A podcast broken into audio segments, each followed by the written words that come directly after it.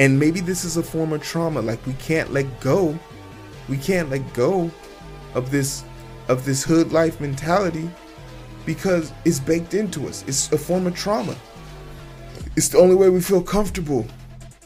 Like a like a veteran soldier coming home back to a, a soft bed.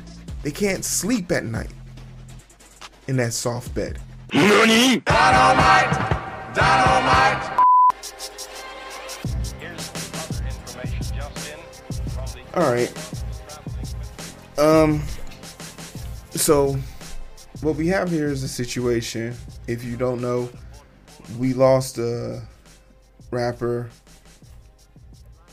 Takeoff from the Migos, and it's sort of surreal to hear this because, like, when I think about the Migos, I'm thinking about some of the safest rappers, like in today's current zeitgeist, right? Like these were people who had like the Migos have snacks in Walmart and Targets. Like they they're in, in, in primetime commercials and their music is featured on primetime commercials like they're they're considered safe. So when I so for me to hear a story about one of them being shot or killed is is mind-boggling to me because as much as the dirty south rap persona is of them it's not for them these are the, these ain't the ones but here we here we are Breaking news from the music world. NBC News has just confirmed Takeoff, a member of the popular mm. rap group Migos, has died. Takeoff, whose real name is Kirsch Ball, was shot and killed early this morning at a bowling alley in Houston. Two others were hurt. NBC News correspondent Marissa Parra is following this for us. Marissa, thanks for being on this breaking news for us. So we just got a statement actually from Ball's lawyer. What does he say, and what else do we know at this time about the shooting? Right, this confirmation is just coming into our newsroom. I want to take you to his words. This is coming from the attorney for Takeoff, and you're going to see this in just a moment. He said, quote, Takeoff was not only a brilliant musical artist with unlimited talent, but also a uniquely kind. It, it, it's, it's not, it's, that's the thing. It, you're so right. Thanks for joining. You're so right. It's like, why, like, on a Monday night, on a Monday night, you're at a bowling alley, private party, like no secure, the security is light, Pe- like, and then you walk out and there's pe- there's enough people there to approach you my my question and this is gonna it's gonna cut it's gonna build up but let's just get the facts. But this is the thing like the proximity at which people can reach you needs to be well defined when you're on this level. When you have a certain when you've acquired a certain level of, of lifestyle and living my ability to walk up to you should be minimized to a to a to a to a finite exclusion. The fact that random people can walk up to him is mind-boggling to me. The fact that he wants the persona of him to be, exist, like if you've ever seen a picture of um, Money Mayweather and his four massive bodyguards, that's that's how I envision people of wealth and extreme importance being protected because you don't pay them to take away from your image, you pay them to keep money in your pockets.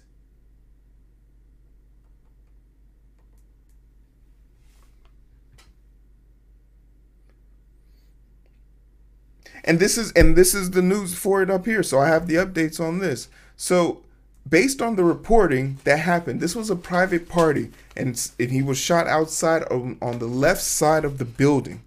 Based on it, on that information, and looking at the information that there's, that means, and this is crazy, that means one of two things happened.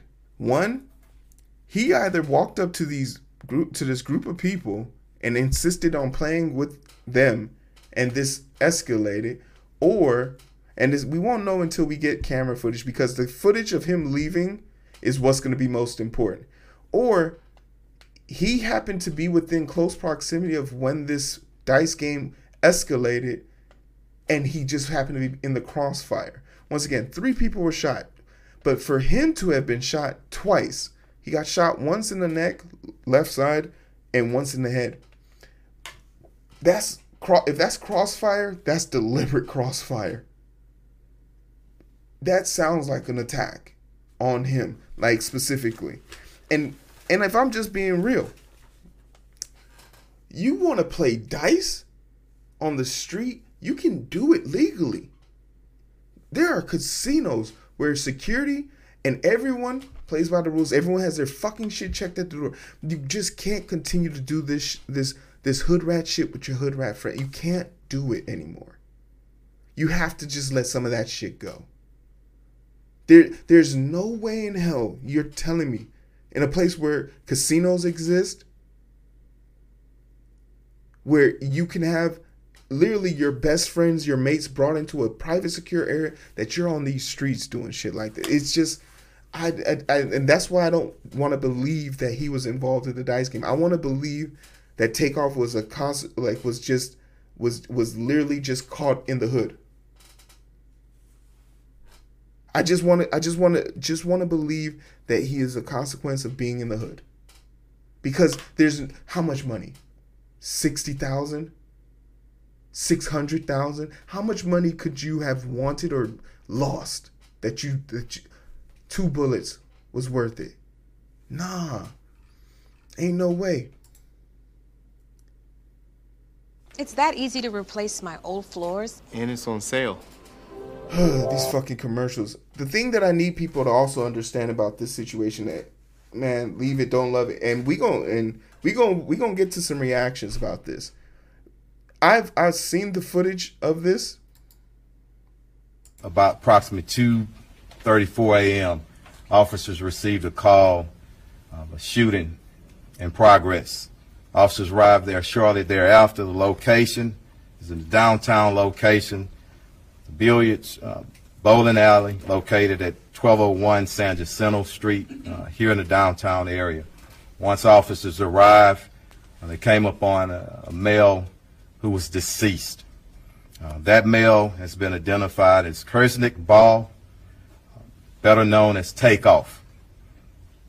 He's a, a, member of the Migos uh, rap group out of Atlanta.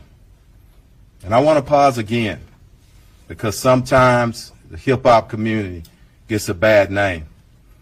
And I know, and evident from this city and people who I have a personal relationship, a lot of great people in our hip hop community, and I respect them. But back to takeoff. I got many calls from Houston and outside of Houston, and everyone spoke of what a great young man this is, how peaceful he is, what a great artist. And I'm calling up on everybody, our hip hop artists in Houston and around the nation this statement pisses me off. You're calling on the hip hop artist to do what exactly? Make a song about how Takeoff got shot?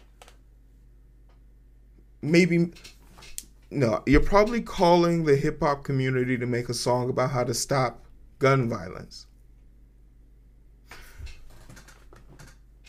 this is a dumb statement from this officer, and it only feeds and harbors this nonsense idea that art correlation has something to do with our violence in our country. Hip hop, black people, white people, movies, video games, comic books, sex, drugs, Hispanic people, Asian people, white people, blue people, people eaters. None of that shit matters because there's only one common denominator in gun violence in America, and it's gun violence in America. This isn't any of this isn't a one particular thing. Poverty, sure, but this is a cultural thing. Here in America, we like violence. We it's killing each other is a is a national pastime here. We are the only nation, only civilized nation who has this problem. You can go anywhere in the free world and find America is just brimming to kill. We we it, it, we killed and slaughtered people to get this land. We will kill and slaughter people to end this land. It is our full arc. There are 17 guns to each individual in America. You only got two fucking hands, my guy. This is totally a gun issue.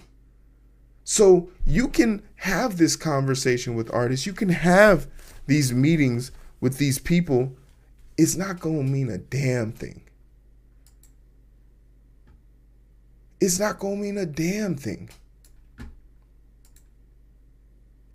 Because what you're trying to acquire or what you're trying to conform or prove is that this is this is a uniquely special issue here in the rap game com- community. It's not.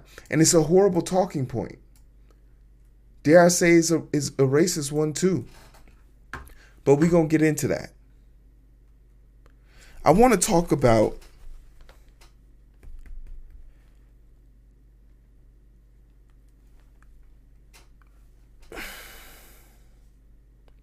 I want to talk about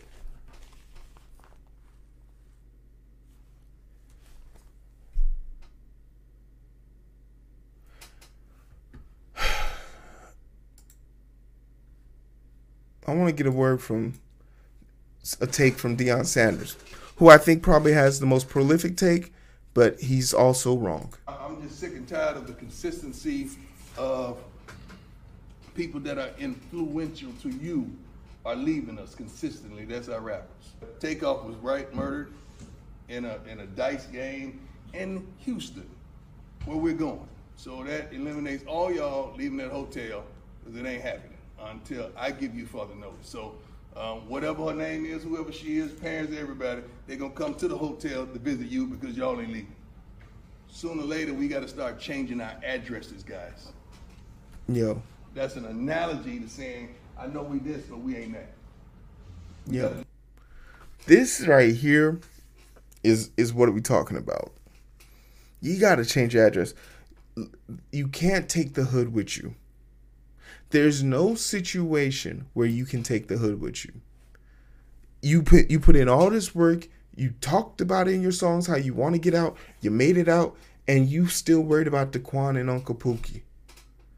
You can't take everybody with you. We see it way too often. You can give them the tools to pr- get out on their own, but you can't give them the rope around your neck to hang on to. It just doesn't make any sense why you would do that. You have to leave the hood behind. And and this goes to take uh, like once again there's there's no situation where you should be out with those with that group of people. For what reason? And maybe this is a form of trauma. Like we can't let go. We can't let go of this of this hood life mentality because it's baked into us. It's a form of trauma. It's the only way we feel comfortable. Like a like a veteran soldier coming home back to a, a soft bed. They can't sleep at night in that soft bed. Imposter syndrome. Maybe we don't believe we deserve peace because we've had to struggle and survive the whole time. I I really want to know what this is, but this is unique to Amer- Black Americans because as Nigerians or immigrants to this country, minorities, those minorities act totally different, and I think we know why. Listen to what he says here next. Leave that behind that we once did. And that's what you guys are. Now you guys are Jackson State royalty. You ain't no man.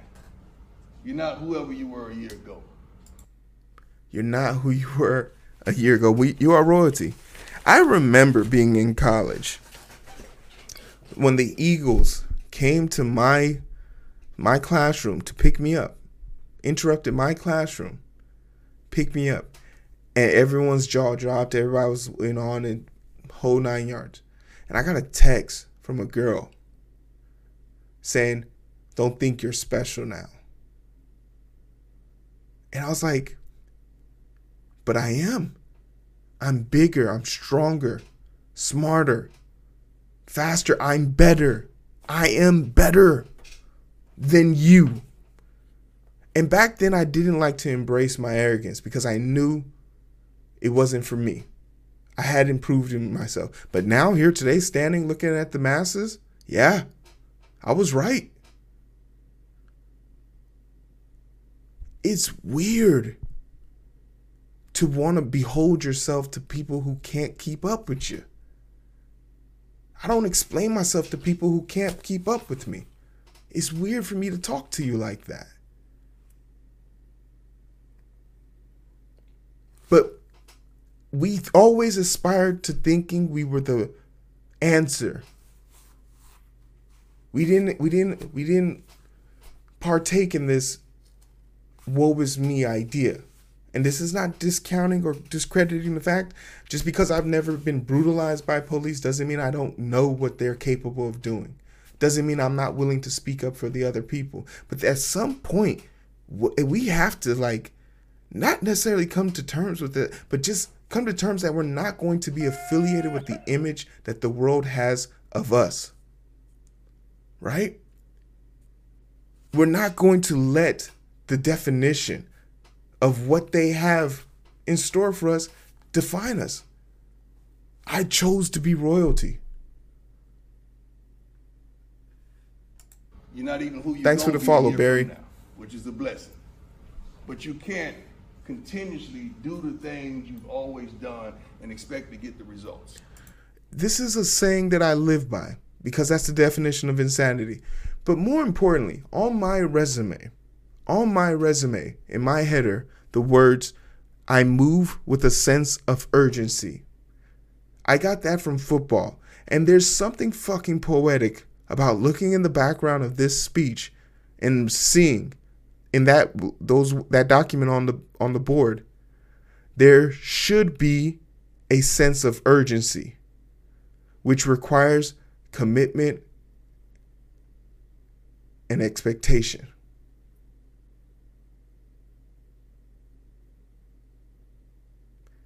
is the, the path of success is not for the weak. It's just not designed for weak people. It will test you, it will grind you. It will it will force you to find a new level of focus. But only people who are focused will get it. And the thing about it, the worst thing you can do is after attaining a certain level of focus, becoming distracted and that's and that's just the vibe that this takeoff situation gives me. It's like, bro, you were they they playing your commercial during primetime television. You have adjacent white people who know nothing about your lifestyle smiling with you in commercials eating your snacks that are found in Target, Whole Foods, and Walmart. And you want to affiliate yourself with that? No, No. We we we, we separate yourself. And maybe it's because and God bless Coach Prime because I would have paid money to have someone talk to me like this when I was a kid. I would have prayed for it. And this is not a bash to my coach, but they just didn't get it. He gets it. And it's because he's not beholden to anybody other than his players and himself. It's gonna have to be a change. All of us have gone through drastic changes. Have we, coaches? Have we, coaches? All of us are still evolving into what God has called us to be, and that's change. You cannot kick it with the same dudes you kicked it with. Leave you cannot kick behind. it with the multitude of women that you kick it with. You There's cannot better in associate in the same realms that you associate with. You're gonna have to change if you expect change. You can't do it. It's gonna come to a time they can talk about you, they can mock you, they can ridicule you, they can cuss you out, they can clown you, whatever they want. But you're gonna have to separate sooner or later. You're gonna have to disconnect. Sooner or later, you're gonna have to. So get that in your spirit. I'm, I'm, I'm sad because it just seems like it's always us. Mm-hmm. But we want to say we matter. We want to say we keep it in 100. But it, And I'm going to push back on this because now here's this third person. We first had the police chief, we have Deion Sanders, and even Lee Merritt, the lawyer from out of Texas, all bring up this quite, to be quite honest, racial talking point. This is a debuff to the Black Lives Matter. Basically saying, how can we say Black Lives Matter when we're killing each other? And this is a really bad talking point to get people from focusing on talking about the big major issue. The one common denominator in all gun related shootings.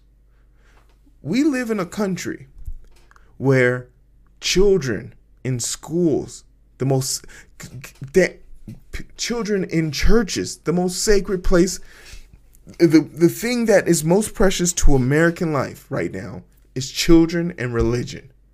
Because they took away women's right to decide if they're going to have an abortion to save a child, and they be damned if this isn't a neo-fascist national state.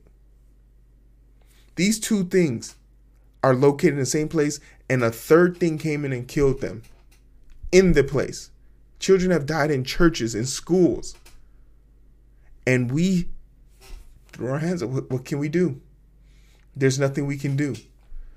And similar to those people who are lobbying for these types of things, these black men are falling into this trope. Don't tell us about the stats of us killing each other.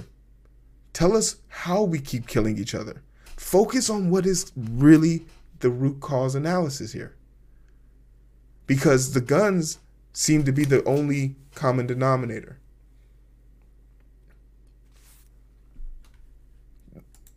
He brings up our lives matter. And you'll hear people say this too. Oh, black people are super violent. This has been disproven hundreds of times since 2018.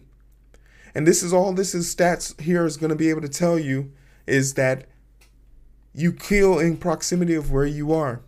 So if you live in close proximity to white people, you're going to probably be murdered by a white person or vice versa, you're going to probably kill a white person. More than likely, you're a white person. These are things that these are stats that we just know.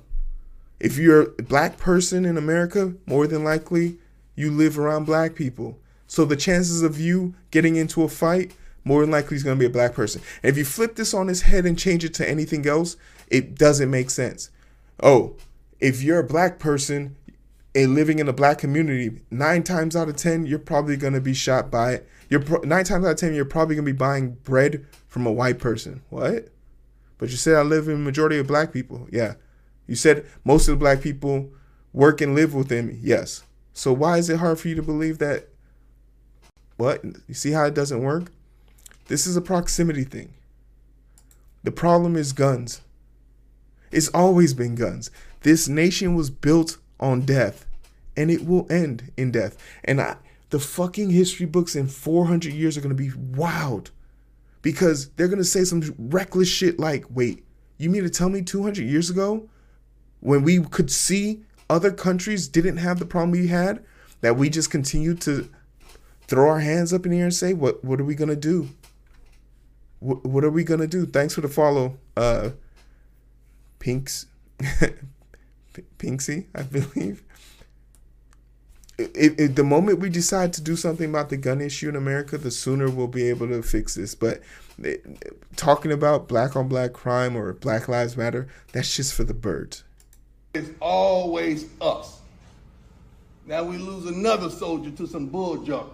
That when we look back at it, the gentleman gonna say, "Dang!" Now his whole life changes because now he's incarcerated or murdered uh, in in in a consequence of what transpired.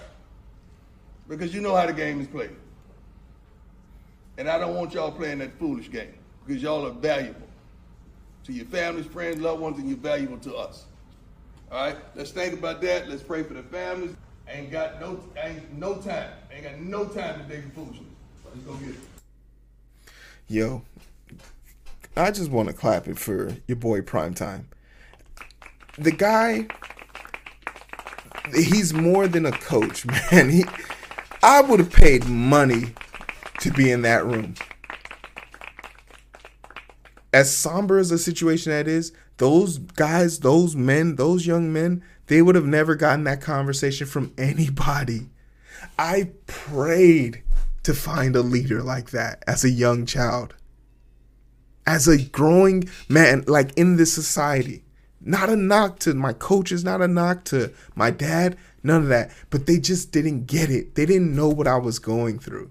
They didn't know what it was like to be so powerful in a world that hated to see it. And and the and I can't and the image and the thought keeps can black men die old? Yeah. But you gotta change. You have to get away from the stereotypes portrayed for you. There was something super humbling about being the only football player, sorry, second football player with a science degree. And it's not strange of all my football playing friends. They all did well for themselves, but I don't use half the strength they use to sustain the life that I'm living. It's not fair, really.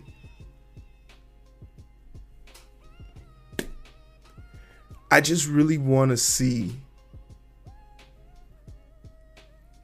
like the prosperous version of us that doesn't involve mourning. Because like the Migos, like you just don't envision any like what? Why them? Why him? Why Takeoff? Either way it goes, there's a bunch of stuff that needs to come out still. We need the details, we need the camera footage, we need everything. We need to know what happened.